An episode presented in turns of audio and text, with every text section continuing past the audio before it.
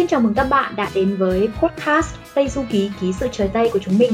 Xin tự giới thiệu, mình là Huyền. Mình là Duy.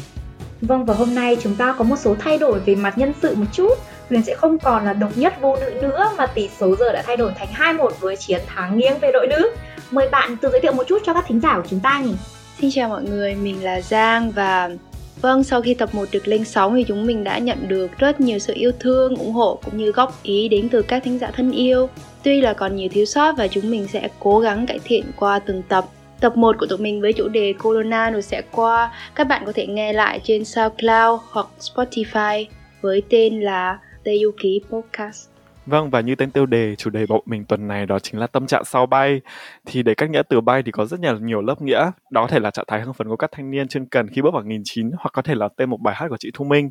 Thì xin chia buồn với các bạn thanh niên chuyên cần thì chủ đề hôm nay của mình là về tâm trạng của các du học sinh khi bước lên trên máy bay. Thì uh, chị Giang và Huyền này không biết hai người còn nhớ đến cái cảm giác lần đầu tiên khi mà bước lên trên máy bay sang Đức thì nó như thế nào không? Cảm giác sau khi lên máy bay sang Đức à? Với mình nó cũng là một câu chuyện khá là ly kỳ. Um, thật ra cảm giác nói chung thì cũng ờ, khá là buồn nhưng mà may mắn thay thì ờ, có một sự kiện xảy ra với mình khiến cho cái cảm giác này nó bớt nặng nề đi một chút. Cũng có một chuyện nho nhỏ muốn chia sẻ với các bạn thôi là khi lên máy bay rất may mắn là khi vừa ngồi vào chỗ mình đã gặp được ngay một tình yêu lớn của đời mình. Nhưng mà tình yêu lớn ở đây nó lại không ở dưới dạng yêu đương nam nữ thì xin kể qua một chút thôi tức là lúc đấy mình lên máy bay thì uh, hồi đấy mình đang trong một mối quan hệ khác. Thế nên là kiểu khi lên thì xa người yêu xa gia đình này kia cũng rất là buồn. Thế là lại có một giọng nói nhỏ bé và run rẩy đến từ uh, hàng ghế cách mình một ghế cất lên là kìa bạn bạn có xem tờ phơi Việt Nam không? Thế là mình quay ra và câu chuyện bắt đầu từ đấy. Thì mình và người bạn đấy uh, không xa nhau một phút nào cho đến bây giờ. Vâng và cũng xin giới thiệu một chút qua là người bạn đấy cũng chính là một co-host của chúng ta ngày hôm nay. Vâng, bạn Nguyễn Phương Duy. vâng vâng vâng, vâng đó là biết. chính là mình. oh. Vâng và sau khi nghe câu chuyện của Huyền thì chắc hẳn là các bạn có trong đầu hai cái câu hỏi là tại sao mình lại hỏi Huyền là tại sao Huyền lại xem giờ phây hay không? Đúng rồi.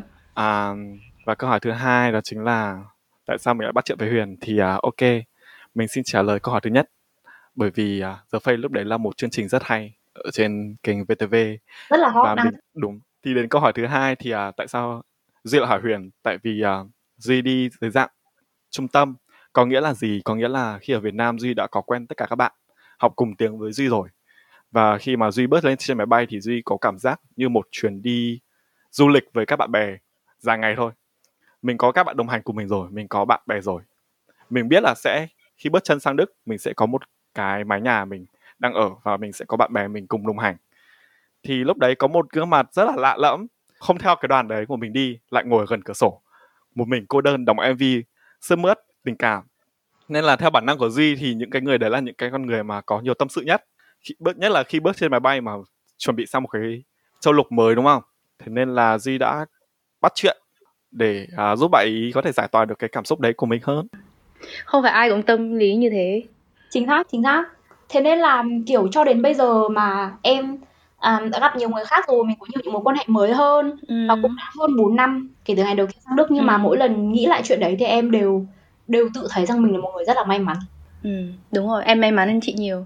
Vì bên cạnh chị là một ông béo xong rồi lại còn vừa hay ngủ đè lên người chị nữa. Ừ.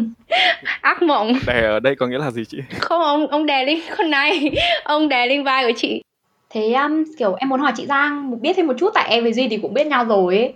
sau khi mà máy bay hạ cánh ấy, tức là cái khoảng thời gian đầu tiên của chị khi mà sang Đức ừ. thì uh, mình giới hạn khoảng một tuần hai tuần đầu đi nửa tháng đầu ừ. sau khi uh, máy bay hạ cánh thì uh, chị có những cái cảm xúc như thế nào thật ra tâm trạng của chị lúc mà lên máy bay ấy, cảm giác rất là sung sướng nó như kiểu là lần đầu tiên mình được trải qua một cái cảm giác mà mình đi một nơi thật xa mình không quen biết một ai. Như kiểu là mình có một cái trải nghiệm mới hoàn toàn là mình được tự do làm gì mình thích. Nhưng mà sau khi mà bước xuống máy bay thì cảm giác kiểu nó hơi buồn ừ. nó hơi kiểu hơi lạc lõng ấy tại vì nó quá xa lạ với mình. Vì tự nhiên không có ai đi bên cạnh tất cả mọi thứ đều để ở lại đằng sau mình cô đơn một mình nhưng mà khi mà qua được tầm một tuần hai tuần khi mà dần quen mọi thứ hơn thì bị bắt đầu cảm thấy nó ừ. có rất nhiều cái mới lạ và nó tự nhiên lúc đấy tâm trạng của mình nó cũng tốt hơn ấy ừ. thế còn duy nói chung hoàn cảnh của em nó cũng khá là lạc quan tại vì bọn mình giang là cũng là ừ. mùa hè khoảng thời gian mà Cuối vẫn hè. còn nắng trời đúng rồi Nắm, trời đúng vẫn không? mát tháng 8 đúng rồi như là duy nói vừa rồi là duy cũng đi theo dưới dạng trung tâm thế nên là sang là có bạn bè các bạn cũng rủ nhau ăn uống tụ tập các thứ nên cũng không cảm thấy là lạc lõng hay là cô đơn khi mà sang ừ. nước cả. Điều duy nhất buồn là du học sinh thì à, nổi tiếng ừ. với câu chuyện là hay yêu xa. Khoảng thời gian đấy thì duy cũng có một cái mối tình yêu xa. Tất nhiên là lúc mới sang thì cũng nhắn tin nhớ nhung các thứ. Nhưng mà lúc đấy à, sự cắm dỗ bạn bè còn nhiều hơn tình yêu nên là cũng toang rồi. Thế là không được. Rất là hay bởi vì kiểu chính câu chuyện tình yêu xa tức là cái chuyện yêu xa của em với duy nó lại kết nối em với duy cái trường hợp, cái ờ, cái hoàn cảnh của hai bên thật sự rất là giống nhau thế nên là có rất nhiều thứ để chia sẻ và bọn em cũng cảm thấy là cái khoảng thời gian khó khăn trong việc yêu xa này, rồi chia tay này kia thì em luôn cảm thấy có duy ở đấy. Và em mong rằng là duy cũng cảm thấy là có em ở đấy, kiểu như thế. Nên là cùng nhau thì vượt qua những cái cái chuyện đấy nó đơn giản hơn, nó dễ hơn. Cái lúc mà em chia tay thì lúc đấy em với duy không ở cùng nhà, em ở một cái nhà khá là xa. Lúc đấy sau cái cuộc điện thoại đấy thì em đã bắt bút đêm đi thẳng đến nhà duy khóc một trận đã đời. Xong kiểu duy bị rất bối rối ngồi trên giường một cách khép nép xong lấy giấy lau mắt vâng vâng đấy là lần đầu tiên em nhìn thấy một người khóc trước mặt em mà em cũng không có kinh nghiệm ứng biến như nào. Chị không nghĩ là duy nó lại đáng yêu như thế đâu em ạ. Bình thường nói với chị cục xúc lắm. Ờ à, em nói cục xúc đâu em vẫn đáng yêu mà. Ừ. hoặc là nước đức đã khiến em bây giờ đã trở thành một con người cục xúc như thế. Thì cũng có thể.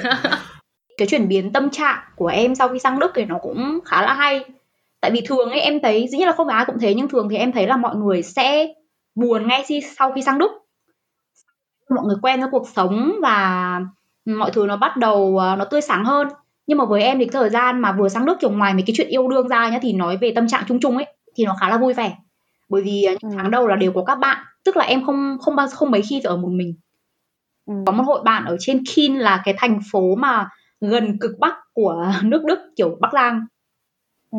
Nó là bọn em rất là vui tuy là thành phố nó rất là buồn nó không có cái gì cả nhưng mà kiểu các bạn sớm tối có nhau ấy nó rất là vui giống như một gia đình ừ. hai của em khi sang Đức và sau đấy thời gian học dự bị một năm ở Hanover thì cũng vẫn có một hội bạn vẫn có duy sau là có những người bạn bọn em biết từ trước nữa ừ. rất là vui thời gian đấy phải cho đến khi mà em xong năm dự bị và chuyển đến München, Munich để học uh, học đại học thì cái khoảng thời gian 2 3 tháng đầu khi em xuống thành phố này học đại học, đấy mới là khoảng thời gian em thực sự cảm nhận cái việc đi du học xa nhà nó thấm thía như thế nào. Tức là lúc đấy là sau 2 năm từ lần bay đầu tiên. Thì đấy với em nó là như thế, tức là cái sự chuyển biến tâm trạng sau khi sang Đức. Chị thì là ngược lại hẳn với Huyền, có nghĩa là chị trước đấy ở München xong rồi sau đấy chị chuyển về Hanover cái khoảng thời gian mà chị ở München cũng rất là vui cũng có một hội bạn suốt ngày đi chơi với nhau cái gì cũng làm cũng có nhau xong rồi tự nhiên đột ngột mình chuyển về đây ở đây thì mình lại không quen biết và ai hết. Thật ra tính chị không phải dễ gần lắm ấy. Kiểu không có mở rộng ra nhiều ấy. Nên là chị cũng không quen được nhiều bạn mới. Lúc mà mới về Hanover chị rất là buồn. Và thành phố Hanover thì nó lại bé hơn München rất là nhiều. Buổi đêm 8 giờ thì nó lại đóng cửa hết rồi. Như ở München buổi tối mình có thích đi ăn một mình hay làm cái gì vẫn có chỗ để đi ấy. Nhưng mà sau một thời gian ở đây thì chị lại bắt đầu yêu Hanover hơn thì với em thì em ngược với chị Giang em chuyển từ một thành phố nhỏ lên một thành phố nhỡ rồi một thành phố to hơn. Thế nên là cái um, gọi là cái độ rộng lớn của thành phố nó tỷ lệ nghịch với cái cảm giác vui vẻ của em. Tại vì thành phố càng to thì mình càng cảm thấy cô đơn. Về phần em thì uh, giai đoạn chuyển biến tâm lý của em sau khi sang Đức nó khá là êm đềm tại vì nó giống như một đường thẳng ấy. Tại vì em chỉ chuyển từ thành phố nhỏ sang thành phố cỡ nhỡ là Hanover thôi. Và em dành thời gian một năm ở đây học dự bị và hai năm ở đây học đại học cảm giác của em khi mà mới tới Hanover ấy nó cũng khá là êm đềm tại vì em có bạn em có Huyền và em cũng tham gia một hội sinh viên ở đây. Các anh chị đi trước các anh chị rất là tâm lý. Các anh chị chỉ cho mình là làm thế nào để có thể uh, tìm nhà này làm nào để gia hạn visa này làm nào để giải quyết những giấy tờ khác và cũng tổ chức bên cạnh đấy rất là nhiều cái sự kiện mà mình học sinh mới tới có thể tham gia. Thế nên là em cảm thấy là mình được là một ừ. phần của một cái cộng đồng nào đấy và em thấy là điều đấy là điều quan trọng nhất của đối với một du học sinh là mình thuộc về một cái cộng chính đồng. xác, chính xác. Đấy cũng là kiểu những ngày gần đây thì chị mình ngẫm ra được rằng là lý do vì sao mình hay buồn xong lý do vì sao mình có một số những quyết định không được đúng đắn trong các mối quan hệ là bởi vì mình luôn tìm kiếm một nơi nào đấy mà mình thuộc về. Nó là cái cảm giác tại vì ở nhà thì mình sẽ luôn có một hội bạn nhất định của mình bạn cấp 3, bạn cấp 2 tức là một hội bạn cố định và mình có gia đình. Có ban ngày có buồn buồn đau khổ sở chuyện gì xảy ra trời rơi vào đầu chăng nữa thì tối vẫn về nhà với bố mẹ. Nên là cái cảm giác mình luôn có một nơi để về thì khi mình đi ra xa thì nó không còn cái cảm giác đấy nữa thì mình luôn cảm thấy lạc lõng. Tại vì rõ ràng em nghĩ là cảm giác này nhiều du học sinh sẽ có là khi mà mình về Việt Nam chơi ấy, ừ. mình cảm thấy đấy không còn là nhà nữa. Đúng chính xác chị cũng có cảm giác như thế. Và bạn bè cũng không còn như xưa nữa những cái mối quan hệ cũ của mình nó cũng sẽ thay đổi. Đúng vậy. Sự thật nó là như thế. Mà ở đây thì rõ ràng nó chưa phải là nhà nhà thì không còn là nhà nữa mà ở đây thì nó lại cũng chưa phải là nhà. Thế nên là cái sự buồn bã nó cũng khá là dễ hiểu. Em nghĩ vậy đối với du học sinh nói chung. Dĩ nhiên không vơ đũa cả nắm em không biết là tất cả những người khác như thế nào. Nhưng mà với em và những người mà em đã nói chuyện thì là cảm giác của các bạn đều là như thế. Ừ. và mọi người biết đấy ở đức ý nó có một cái khoảng thời gian hầu hết sẽ là đáng sợ đối với mọi du học sinh ở đây là mùa đông nước Đức. Winter is coming. À vâng, trên thềm chúng ta đã bước vào à, cuối tháng 9 đầu tháng 10 thì mình xin thông báo cho các bạn chính ừ. thức rằng mùa đông đang đến. Thì um, duy và giang có thể chia sẻ cho các bạn nghe ở đây nhiều hơn về vấn đề vì sao mùa đông lại đáng sợ như thế với chúng mình. Tất nhiên tiêu biểu của cái mùa đông là lạnh và mùa đông ở nước Đức thì lạnh gấp nhiều lần ở Việt Nam. Gió xong rồi rét trời thì sáng muộn tối nhanh. Và mình cũng phải hiểu là mình du học sinh mình đi học về lúc tầm 5 giờ và trời lúc đấy tối om như kiểu 9 giờ tối ở ừ. Việt Nam ấy.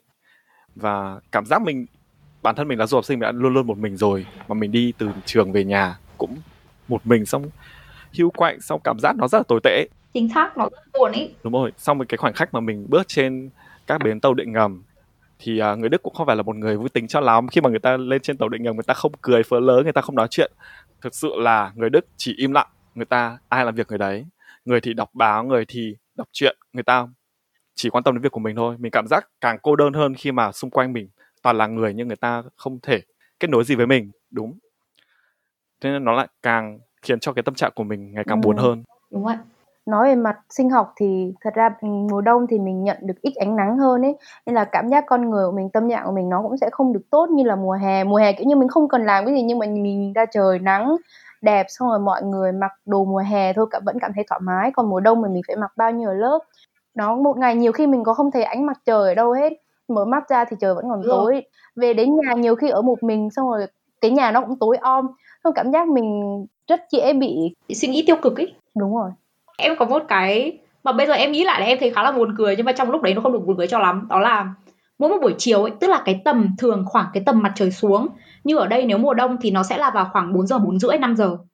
Thì cái tầm đấy trời nó điều hưu ấy kiểu nó trạng vạng. Ừ. đi ngoài đường mà vô tình mình đứng ở đường mình nhìn vào cửa sổ nhà nào mà người ta đang nấu ăn xong đèn đóm ừ. gia đình ý có cảm giác em là cô gái bán diêm ấy em lúc có một cảm giác như thế mỗi khi mà cái trường hợp đấy nó xảy ra tức là em sẽ vô tình đi ừ. trên vỉa hè và nhìn vào một cái nhà nào đấy và thấy kiểu cả gia đình người ta đang toàn tụ nấu bữa cơm chiều nó có một cái gì đấy trong việc bữa cơm chiều khiến mình nhớ nhà kinh khủng ừ.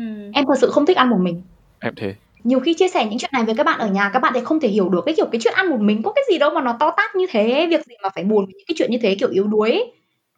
có một sự thật ấy kiểu khi bạn cứ thử ăn một mình trong một thời gian dài ấy, mọi thứ nó im lặng xung quanh ấy thì em thấy cái việc ăn một mình nó là một việc rất buồn nhưng mà sau một thời gian chị ăn một mình thì chị cảm thấy ừ. cái việc đấy nó cũng không đến nỗi tệ như thế nữa lúc đấy mình dành thời gian cho mình mình ăn như thế nào mình muốn mình ăn món gì mình thích. Có thể ăn thời gian bao lâu mình muốn. Trong thời gian đấy mình có thể xem youtube mình có thể nghe nhạc mình có thể làm những cái việc khác nữa. Đối với em thì uh, ừ. nếu đồ ăn là tỷ lệ thuận với niềm vui đúng không? Thì ăn càng ngon thì mình càng vui. Ừ. nhưng mà lúc mà mình ở một mình thì mình không có thời gian để mình nấu những món ngon nữa. Tại vì ví dụ như là mình muốn bày vẽ nấu ăn kiểu dạng kim bát cuộn hoặc là gỏi cuốn hoặc là nem nhưng mình không thể nấu những món đó khi mình ăn một mình ấy Ừ. thì đấy thế nên là em cảm thấy là ở một mình buồn ăn một mình buồn. Thế duy đồng quan điểm với chị. Với cả một cái nữa là đồ ăn có ngon như thế nào ấy bạn cũng không thể nấu một suất cho một người trong một ngày được. Ví dụ như một lần em nấu một đồ canh kim chi bởi vì em quá thèm nhưng em ăn trong đúng 5 ngày. Thì đó với cả em nghĩ là bởi vì cuộc sống ở bên này nó có một số những điểm khác biệt nhất định với cuộc sống ở Việt Nam. Thế nên là nó cũng là một trong những lý do gây ra cái cái xuống về mặt tâm trạng đối với những bạn mới sang Đức? Thời tiết nó ảnh hưởng một phần thôi nhưng mà có những cái ảnh hưởng đến mình rất là nhiều như kiểu học tập, cuộc sống, văn hóa. con người Đức thì người ta không có như kiểu Việt Nam mình như kiểu là ăn chung, nói chuyện chung, làm cái gì cũng chung nhau mà người Đức người ta có những cái cuộc sống riêng tư hơn và khi mà mình mới sang đây thì mình rất khó để hòa nhập vào nên khi mà khoảng thời gian mới qua thì rất nhiều người cảm thấy mình rất là cô đơn mình rất là lạc lõng. Nhưng mà khi mà hai người cô đơn gặp nhau vẫn không có cách nào để kết nối được với nhau. Chính xác chính xác. Đấy cũng là một vấn đề rất là nhức nhối. Cái nữa là kiểu ở nhà ấy em không biết những bạn khác thế nào nhưng mà ở nhà em ngày xưa thì là em ở trong một cái khu phố nó rất là đông vui. Ừ. nó rất là đông vui kiểu đèn đóm xe cộ cười nói ăn uống 24 trên 7 nó rất là vui sang đây thì 7 giờ tất cả mọi thứ tối um ra đường không có bóng người. Ừ. thế nên là kiểu nó là một sự sốc văn hóa em có thể nói là như thế. Bởi vì em đã quen rồi tức là 19 năm cuộc đời em sống trong một môi trường đông vui nhộn nhịp tiếng cười tiếng nói suốt ngày kiểu muốn yên tĩnh cũng khó Ừ. nhưng mà bây giờ em chỉ muốn nghe người ta nói cười thôi cũng khó Ừ. thế nên là nó cũng là một lý do mà gây ra cái sự em nghĩ là nó là về vấn đề à, mình chưa thích nghi nó là vấn đề thích nghi. Đúng rồi. Thì em cũng là một người hay suy nghĩ thì có một cái tiêu cực của những người hay suy nghĩ là khi mà ngoại cảnh người ta càng yên tĩnh xung quanh càng yên tĩnh thì những suy nghĩ trong đầu nó càng ồn ào ừ. thế nên là đấy đối với em là một điều đáng sợ em cũng nghĩ một lý do nữa mà có thể khiến cho cái sự khác biệt này nó xảy ra là ở Việt Nam mình đang có rất nhiều bạn mình có những cái vòng bạn từ cấp 1 cho đến cấp 3 có những hội bạn ừ. thật sự là thân mình tưởng là về sau mình có thể sống với người ta đến suốt đời nhưng mà đi du học xảy ra thì mình nhận ra là có những cái hội bạn đấy mình không ở bên cạnh mình nữa. Đi sư học xảy ra. Nhưng mà em nghĩ là không phải ai cũng như bọn mình là có thể may mắn tìm được bạn mà người ta có thể may mắn kết thêm những bạn mới vào. Thế nên là ừ. em cảm thấy có thể người ta sẽ bị sốc khi mà đến một cái nơi mà không có bạn bè. Tự dưng đang ở Việt Nam mà có rất nhiều bạn bè mình ới một cái điện thoại là có thể cùng nhau đi ăn phở hoặc là đi ăn xôi hoặc đi những cái món ngon khác ở Việt Nam xong check in ừ. chụp ảnh.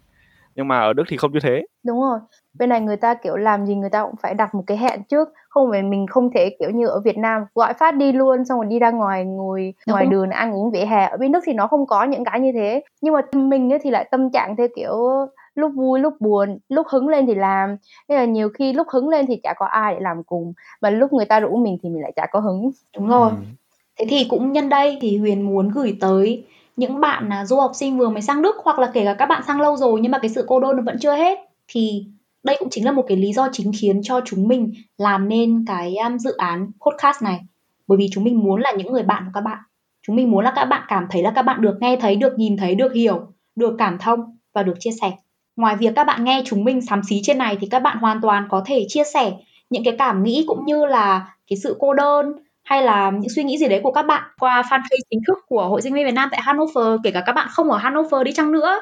Ừ, chúng mình cũng sẽ luôn luôn lắng nghe. Đúng vậy, chúng ta đều là con của Lạc Long Quân và Ok đồng bào nên là các Đúng bạn rồi. có thể uh, chia sẻ tâm sự với anh chị em của chúng ta trên toàn nước Đức bất cứ lúc nào các bạn muốn. Một cái lý do ừ. nữa mà khiến cho du sinh bọn mình buồn đó là học tập một cái trở ngại khiến cho tâm lý của bọn mình suy sụp hàng ngày thì không biết là Huyền và chị Giang có cái áp lực học tập nào không? Đây là câu hỏi mà mình không biết bắt đầu ở đâu và kết thúc ở chỗ nào. Thật luôn, vì nó quá nhiều và nó liên tục và chưa bao giờ mình cảm giác là mình mình vượt qua được cái cái áp lực học tập đấy.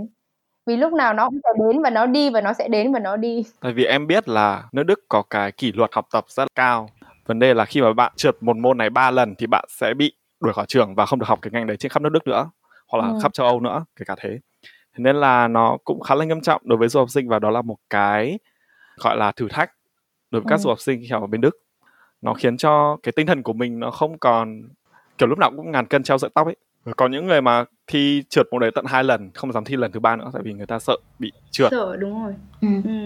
cái này thì mỗi thể chế mỗi trường mỗi bang trên nước đức nó một khác như ở trường chị chẳng hạn. Ừ. là chị buộc phải thi. Tức là nó cũng có một cái luật là chỉ được thi maximal là 4 lần một môn chỉ được một môn đến lần thứ tư và năm đến lần thứ ba trong toàn bộ 3 năm rưỡi đến 4 năm học đại học bằng cử nhân. Ừ. và khi mà mình trượt kỳ đầu ấy, thì kỳ sau mình phải thi lại ngay. Ừ. không được lựa chọn. Em phải thi được ngay sau đấy. Còn nếu như mà kỳ sau đấy em không thi môn đấy thì coi như nó là mất một lần thử. Mất một mạng. Ừ. cũng khó nhở đúng rồi. Ở trường em nó thực sự là kiểu ngàn cân treo sợi tóc. Và em biết rất nhiều bạn bè của em trong tình trạng mà triền miên căng thẳng. Trong việc là kỳ nào cũng nợ môn nợ đến lần thứ hai đến lần thứ ba. Um, ở đây mình không nói là chỉ là cái khó của người Việt không thôi mà các bạn Đức cũng thế Kỳ vừa rồi em có làm nhóm marketing với một bạn người Đức và bạn ấy đã thi môn marketing thì đến lần thứ tư rồi. Ừ. Nó là mạng cuối tức nó là một mạng duy nhất ấy. Kiểu ngôi sao hy vọng của bạn ý nó là lần đấy. Tất cả bọn em cùng phải cố gắng làm việc nhiều hơn bình thường và tập trung cho môn đấy hơn để cho bạn ấy có thể qua được môn đấy bởi vì nó đánh giá là đánh giá có bài tập nhóm. Ừ. Thì mình hiểu được cái cảm giác đấy là người Đức, đấy là tiếng mẹ đẻ của người ta mà người ta còn như thế nữa là du học sinh và dĩ nhiên em cũng lại một lần nữa không vơ đũa cả nắm nhưng mà ngoại ngữ không phải là một thế mạnh đám đông với người Việt. Em thấy là như thế, với người Đức. Thế nên phần lớn các bạn Việt Nam ở đây hay chọn những ngành như kiểu là ngành chế tạo máy, hay là những ngành kiểu IT info, thì nó sẽ nhiều hơn về mặt số má và logic. Thì rõ ràng là người Việt Nam ta có cái xu hướng là học giỏi những môn toán và những môn số má, tức là tư duy logic, hơn là những môn về ngôn ngữ như là luật hay là xã hội học, đại khái như thế. Thế nên là em học quản trị kinh doanh nó là một ngành hết sức là nhạt nhẽo, nhưng mà nó cũng có rất nhiều môn là cần đến ngôn ngữ ấy đêm em còn mơ thấy script tức là kiểu trong giấc mơ của em nó chỉ là hình ảnh cái script của em thôi ấy.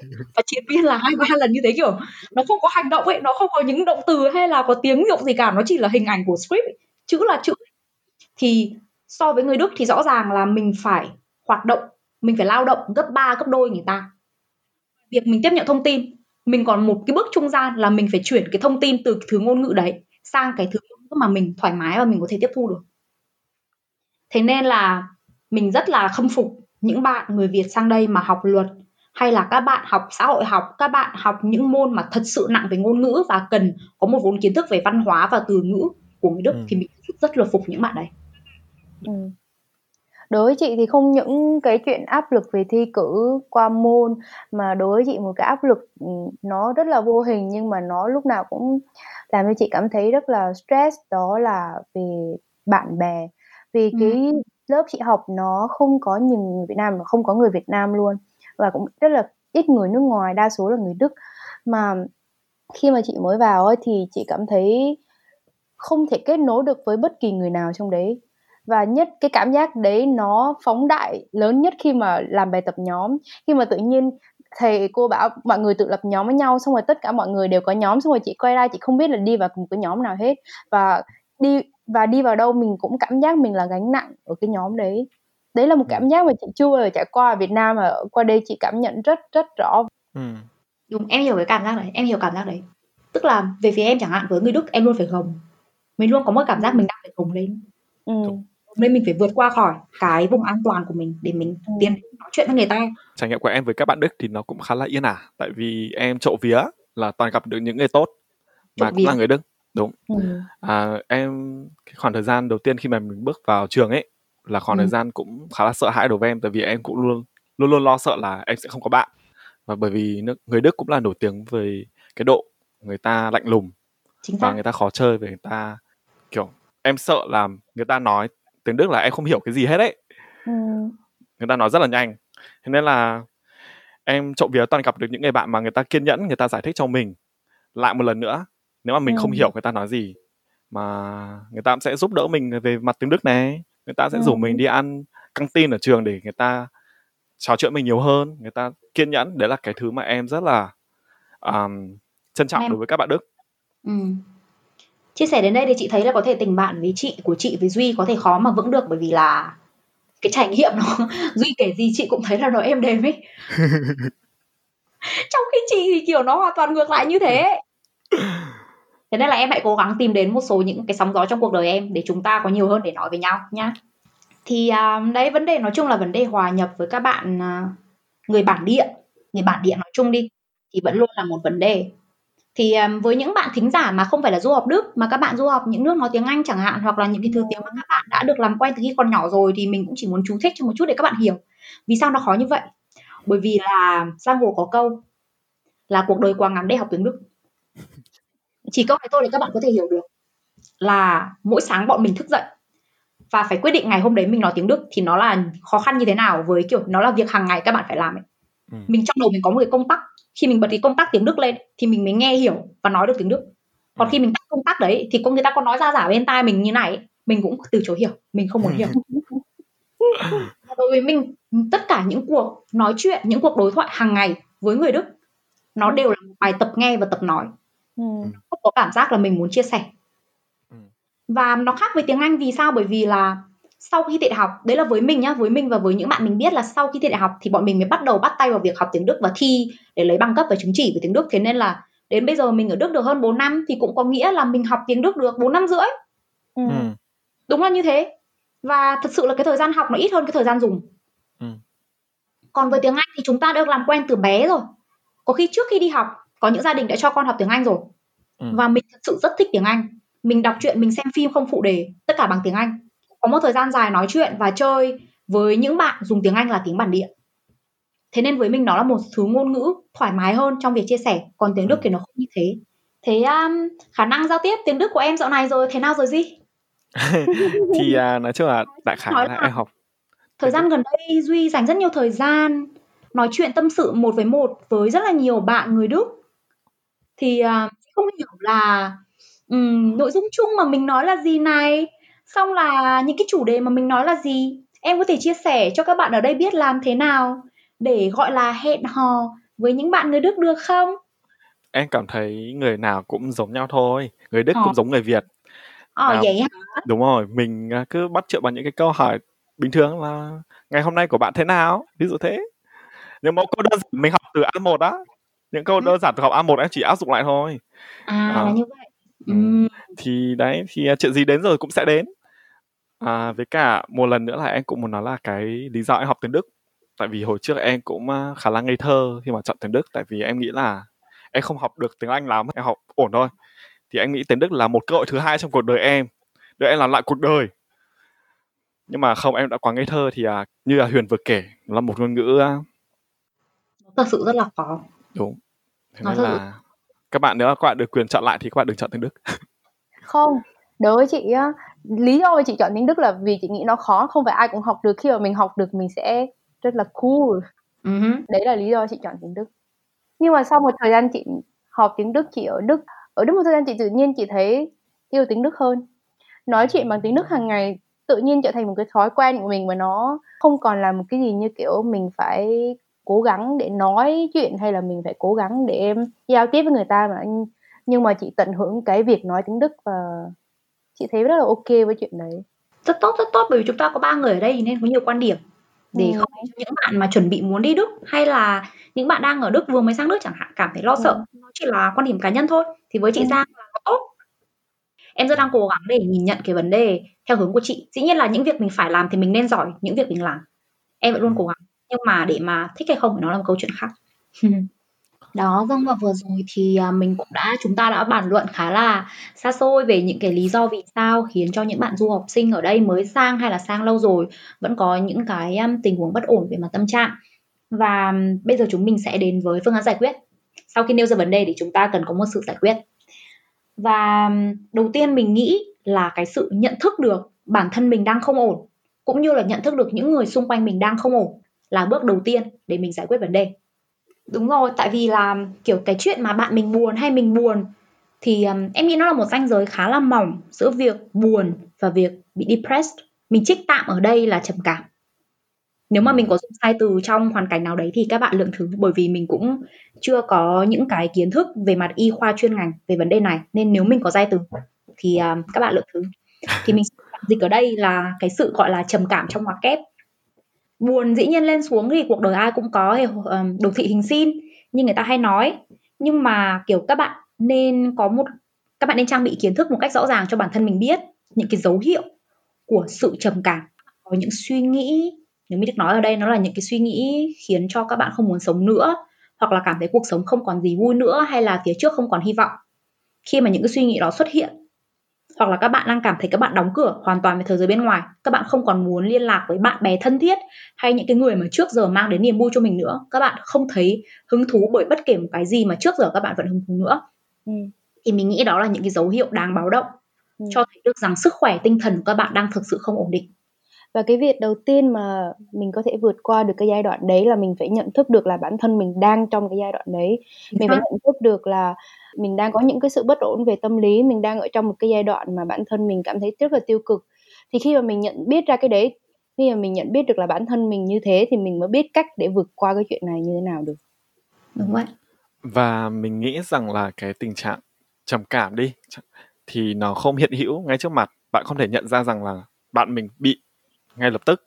Mà mình nghĩ rằng là các bạn nên lắng nghe nhiều hơn xem bạn mình um, đang gặp vấn đề gì và bạn mình cần giúp đỡ điều gì. Bởi vì cái sự trầm cảm nó khá là vô hình ấy. Nó có thể ở bất kỳ đâu nó có thể ở bất bất cứ ai bất cứ độ tuổi nào bất cứ giới tính nào. Thế nên là đó hãy cố gắng lắng nghe tất cả mọi người từ Đúng những vậy. người thân nhất. Mình hay có một cái ví dụ gọi là hơi hay hay một tí đi, nó mang tính hình ảnh để mình hiện thực hóa cái tác động của việc gọi là trầm cảm lên bản thân mình thì các bạn tưởng tượng giống như các bạn chạy mưa ấy. Nó là một đám mây đen trên đầu các bạn. Thì các bạn cảm tưởng như các bạn nhìn đằng sau thấy có đám mây đen nhưng mà hiện tại mình vẫn đang khô nhưng mà rồi một ngày cái đám mây đen này nó sẽ đuổi kịp các bạn. Các bạn sẽ không thể chạy thoát. Mưa ào xuống thì lúc đấy mình nghĩ là nó sẽ là một khoảng thời gian rất là khó khăn để các bạn tự vượt qua một mình. đúng ừ. rồi Và lời khuyên của mình là nên tìm đến những người thật sự thân thiết. đối với chị thì cái chuyện mà tìm một người chia sẻ và tìm một người mình có thể nói ra. Tại vì thật ra cái chuyện này bảo là ờ, mình nên mở lòng hơn mình nên nói chuyện với người, người khác nhiều hơn cũng đúng nhưng mà không phải ai mình cũng có thể chia sẻ những cái câu chuyện đấy. Của mình không phải ai mình cũng đủ tin tưởng để mình có thể nói ra những cái chuyện mà mình lúc mà mình cảm thấy yếu đuối nhất hoặc là lúc mình mình cảm thấy cần một người nào nhất không phải ai mình cũng có thể nói được. Và nhưng mà các bạn hãy hãy tin rằng á, là những người ở bên cạnh mình người ta sẵn sàng giúp đỡ mình người ta chỉ là chỉ là cần bạn mở lòng với người đấy thôi. Thì người ta sẽ sẵn sàng giúp đỡ mình. Mình đừng nên nghĩ là mình là gánh nặng của người khác hay là gì hết nhưng mà mình phải nghĩ là khi người người ta giúp được bạn ấy người ta tự cảm thấy mình làm được một cái gì đó có giá trị cho người khác người ta cũng sẽ rất là vui. Nên là các bạn không nên ngại cái chuyện mà nhờ sự giúp đỡ. Tại vì khi mà bạn không nói ra thì bị bạn sẽ không bao giờ biết được là bạn có thể nói chuyện với người đấy không mà đúng không? Thì mình cứ hãy thử cứ nói chuyện với người đấy. Và nếu mà mình thấy không hợp thì thôi nhưng mà sẽ đến lúc bạn sẽ tìm được một người mà bạn có thể chia sẻ và người đấy có thể đồng cảm được với các bạn Chính xác là như vậy. Và đấy như đã nói thì à, Huyền cũng có một khoảng thời gian khó khăn trong bên tâm lý. Tức nghĩa là kiểu tâm lý của em nó thật là nó cũng không được ổn định cho lắm ấy. Có những lúc em sẽ rất là vui, có những lúc em sẽ rất là buồn. Và lúc vui thì rất vui, lúc buồn rất buồn. Thì à, kiểu nó đến và đi như cơn sóng ấy, kiểu như vậy. Ừ. tâm lý đối với em là như thế. Thì à, có một khoảng thời gian đấy như vừa chia sẻ lúc nãy là cái khoảng thời gian mà mới xuống Munich thì nó thực sự là một khoảng thời gian tăm tối. Và lúc đấy cái phương án em lựa chọn nó không được thông minh và sáng suốt cho lắm là em lựa chọn đóng cửa với những mối quan hệ thân nhất. Em không gọi điện cho bố mẹ, em không nhận điện thoại của bạn bè thân thiết. Và thời gian đấy thì, kiểu, duy một ngày gọi em hai ba cuộc ấy. duy gọi em liên tục và em kiên quyết không nghe điện thoại của duy. Nó không vì một lý do gì cả. Không phải là vì duy làm gì em hay là ai làm gì em, mà chỉ đơn giản lúc đấy em cảm thấy thực sự không ổn ấy. Và, kiểu, lúc đấy nó triền miên khoảng 10 ngày mười mấy ngày là cứ đến tối là sẽ nằm khóc ban ngày là ok đi học cuối tuần đi làm nhưng đến tối là sẽ khóc và nó triền miên như thế trong vòng gần 2 tuần thì lúc đấy sức khỏe tinh thần mình thật sự kiệt quệ và mình không có nhu cầu chia sẻ và cái nhu cầu muốn giải tỏa nữa ấy. mà lúc đấy chán lắm rồi tức cuộc sống không còn gì vui ấy. Ừ. Ừ. và đến một ngày thì em không chịu được nữa ấy. và em nói chuyện với một người bạn ở xa em có một người bạn rất thân bên Mỹ thì em chia sẻ với bạn bằng cách là em gọi cho bạn và em chỉ khóc thôi em không nói gì cả. Ừ. nhắn lại em một câu là tao nghĩ là mày nên tìm đến sự giúp đỡ của những người có chuyên môn. Và lúc đấy thì em nhận ra được rằng là cái vấn đề này nó đang nằm ngoài khả năng của mình. Mình đang có vẻ là không thể tự vượt qua nữa ấy. và dĩ nhiên là em vẫn chưa tìm đến sự giúp đỡ của người có chuyên môn. Tại vì ngay ngày hôm sau đấy thì duy lại vẫn gọi em thì em nghe máy của duy và lúc mà duy lúc mà em bắt máy duy khóc nức nở ấy duy khóc nức nở là tại sao chị không nghe máy chị bị làm sao em lo thế này thế kia. Và lúc đấy thì mình nhận ra một điều rằng ấy là nếu mình không thương mình ấy, thì mình nên thương những người thương mình. Tại vì thường con người không có xu hướng là mình nhìn vào trong tức là mình không coi mình là một bản thể độc lập với mình mà mình sẽ kiểu mình quên đi là mình cần phải yêu bản thân mình trước ấy. Mà mình thường có xu hướng là mình sẽ thương người ngoài ấy. tức là mình hướng cái sự yêu thương đấy ra bên ngoài nhiều hơn là mình hướng vào trong.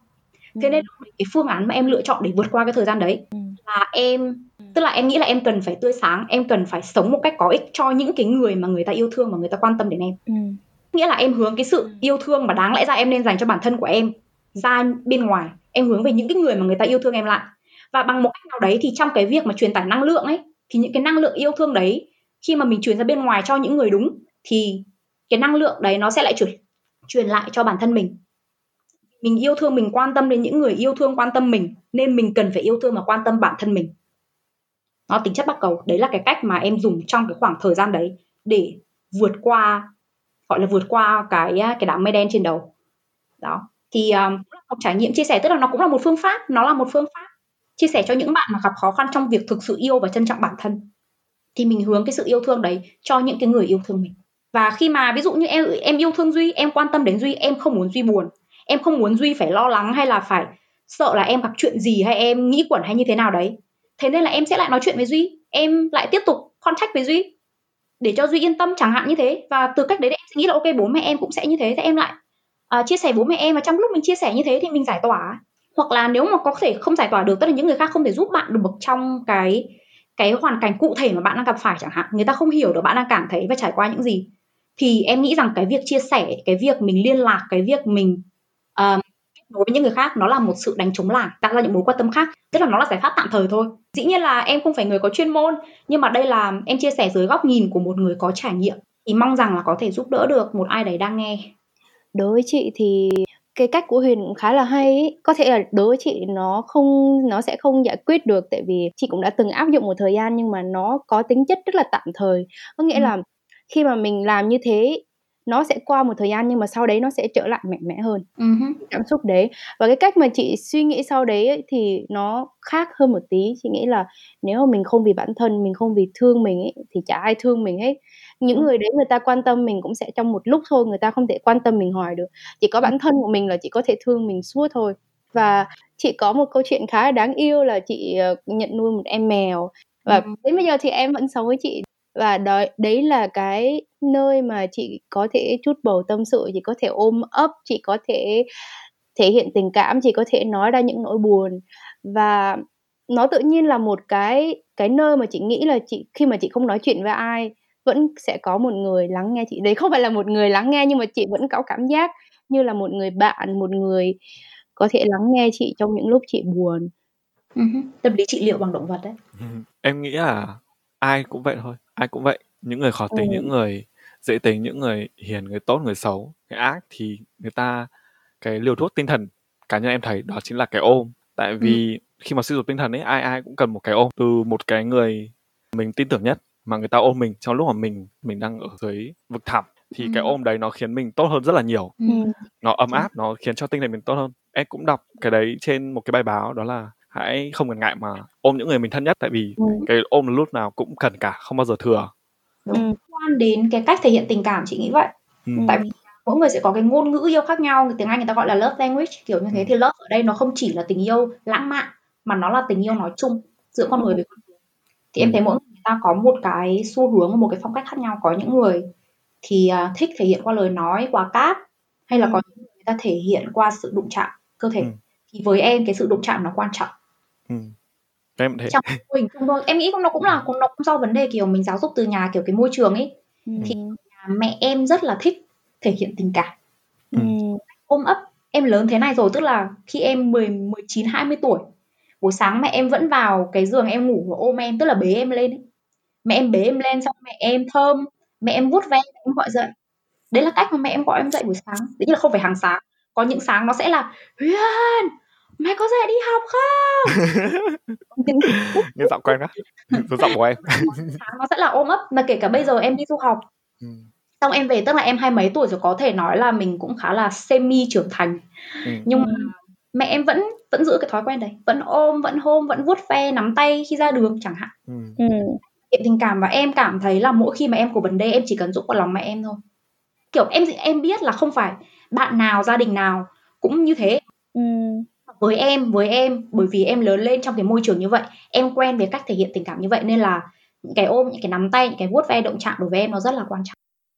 Dĩ nhiên là các bạn nào mà thích kiểu chia sẻ qua lời nói thôi, qua thông điệp thôi, thì à, đấy như mình nói, tức là cái sự giao tiếp nó đến dưới nhiều phương diện nhiều phương diện. Thì như duy trình bày là cái sự ôm nhau nó cũng là một cái giao tiếp, thí dụ là như vậy với cả động vật nó cũng là giao tiếp đi cái con vật nó ở với mình nó sẽ rất là hiểu mình. Ở những lúc mình buồn nó vẫn sẽ là nguồn động lực cho mình rất là nhiều. Ừ. đúng không tức là như kiểu đấy em có một phương án như thế để giải quyết vấn đề của em chị giang cũng có cái phương án riêng của chị duy cũng thế. Ừ. ừ đúng rồi mỗi người nó sẽ có một cái cách riêng. Nhưng mà hãy cố gắng hãy thử mở lòng với mình nhiều hơn. Tự nói bản thân mình và mở lòng với tất cả những người khác nữa. Biết đâu đấy trong những lúc khó khăn như thế mình sẽ gặp được những người mà mình có thể đi với nhau lâu dài. Bạn không đơn độc. Đúng rồi. Nói về sự cô đơn thì um, em muốn chia sẻ là có một bộ phim nó tên là Lost in Translation. Phim rất là hay nói về chủ đề sự cô đơn và trong đấy có một câu thoại mà em rất là tâm đắc là bạn càng lớn và bạn càng biết nhiều hơn về việc bạn muốn gì bạn sẽ ít để những thứ khác nó làm phiền đến bạn hơn. Thế nên là tốt nhất là trước tiên mình phải hiểu rõ bản thân mình cần gì. Mình phải ừ. biết mình cần gì đã thì mình mới tìm ra được phương án để giải quyết tất cả các vấn đề như em đã nói mình có xu hướng mình hướng ra ngoài thì dễ hơn là mình hướng vào trong ừ. ừ. tại vì um, nói chung vấn đề kiểu trong đầu óc con người nó là một vấn đề rất là rất là phức tạp cần phải uh, đọc sách cần phải trang bị cho mình những kiến thức đầy đủ để mình ừ. biết mình hiểu rõ hơn về cái bản thân mình em thấy đấy là việc nên làm và trong xã hội bây giờ thì như số trước em còn nói một cái ý là cái tỷ lệ hạnh phúc của bạn nó tỷ lệ nghịch với cái sự lựa chọn mà bạn có. Bây giờ nhịp sống quá nhanh mình có quá nhiều sự lựa chọn có quá nhiều mặt hàng có quá nhiều mối quan hệ tất cả mọi thứ nó đều quá nhiều và em cảm thấy rằng cái mức phát triển của mình nó không theo kịp nó không chạy kịp cái mức phát triển của xã hội. Ừ. thế nên là cái cảm giác mình bị chậm lại hay mình bị lạc lõng hay mình bị cô đơn nó là cảm giác không thể tránh khỏi bởi vì bạn chưa tìm được cách liên hệ với chính mình. Ừ. dĩ nhiên nói thì dễ nhưng làm thì khó. Nó là một hành trình mà em tin chắc rằng là chưa ai trong ba chúng ta ở đây đã có thể hoàn thành. Đúng rồi. Thế nên như mọi các phương án giải quyết khác thì cần phải có bước đầu tiên mới đến được bước cuối cùng ừ. quan trọng là bản thân mình ấy mình hãy biết cách kết nối với chính bản thân mình tự biết cách nói chuyện tự biết cách giao tiếp với chính bản thân mình thì tự nhiên lúc đấy mình sẽ không cảm thấy cô đơn nữa uh-huh.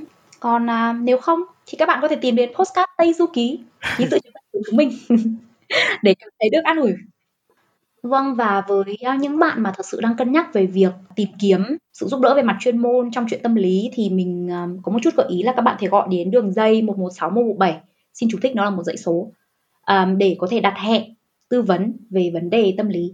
Mình nghĩ rằng là những người có chuyên môn, người ta sẽ rõ hơn về tình trạng các bạn đang gặp phải và người ta sẽ có những cái phương hướng, đường hướng rõ ràng cho các bạn hơn trong việc giải quyết vấn đề của các bạn về mặt tâm lý. Và mình cũng rất là mong rằng cái số à, phát thanh của chúng mình ngày hôm nay đã giúp được cho các bạn một phần nào đấy thôi. Đấy như mình đã nói là mục tiêu của chúng mình là để cho các bạn cảm thấy được nghe được hiểu được thông cảm. Mình rất là mong các bạn cảm thấy được an ủi sau khi nghe những chia sẻ của chúng mình. Và cũng như là hôm nay thì à, tất cả ba người đều đã chia sẻ những câu chuyện gọi là thầm kín hơn một chút. Thì à, với mục đích là để đưa cái khoảng cách người nghe và người nói đến gần nhau hơn rất cảm ơn các bạn đã đồng hành và nghe ngóng chúng mình đến tận số thứ hai Vâng, cảm ơn các bạn đã nghe podcast tập thứ hai của chúng mình. Bọn mình rất rất là mong sự ủng hộ của các bạn. Đừng quên like, share và follow channel Tây Du Ký Podcast của chúng mình trên Spotify và SoundCloud nhé. Và cũng đừng quên like page Facebook Fiesta Hội sinh viên Việt Nam ở Hanover để được cập nhật những tin tức mới nhất về các dự án podcast của tụi mình nhé. Xin chào và hẹn gặp lại các bạn trong những tập lần sau. Bye! Bye.